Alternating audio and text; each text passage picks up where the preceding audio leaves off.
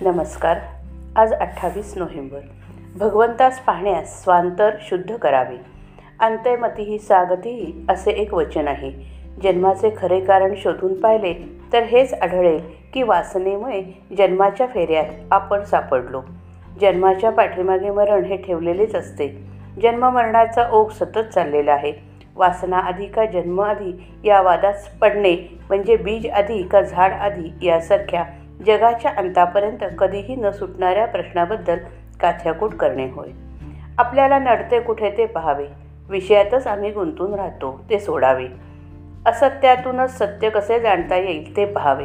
इथून कुणीतरी गेले असे सावलीवरून आपण म्हणतो.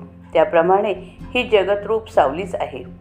तिला असणारे खऱ्याचे अधिष्ठान जो ईश्वर त्याला आपण जाणून घेण्याचा प्रयत्न करूया. आपल्या डोळ्यांवर विषयाची धुंदी असल्यामुळे सर्व ठिकाणी भरलेला भगवंत आपल्याला नाही पाहता येत. त्याला पाहण्यासाठी दृष्टी निराळी करावी लागली. लागते. आपले आपण आपले अंतकरण साफ केले तर तशी दृष्टी येते. आपण कोणा स्त्रीकडे पाहू लागलो तर आपली जशी वृत्ती असेल तशी ती दिसते. कामी असेल त्याला ती तशी दिसू लागेल आणि सात्विक असेल त्याला ती मातुश्रीच दिसू लागेल.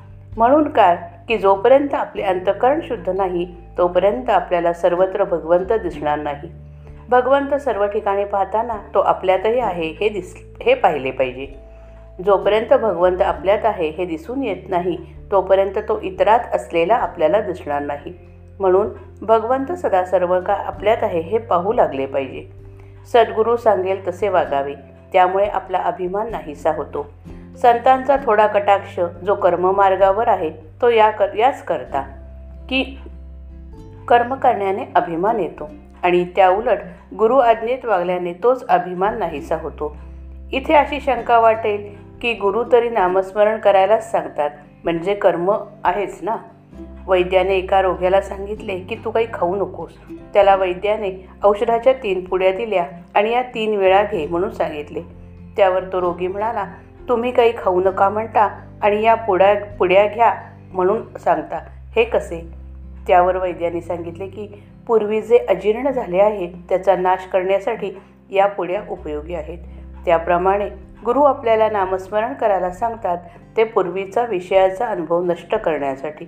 जो आपली विषयवासना कमी करून आपल्यामध्ये नामाचे उत् प्रेम उत्पन्न करेल तोच खरा सद्गुरू होय. प्रपंच व परमार्थ यांचा छत्तीसचा आकडा पाहून संतांनी तडजोड करण्याचा प्रयत्न केला. नामस्मरण करीत करीत प्रपंच करा हीच ती तडजोड. श्रीराम जय राम जय जय राम.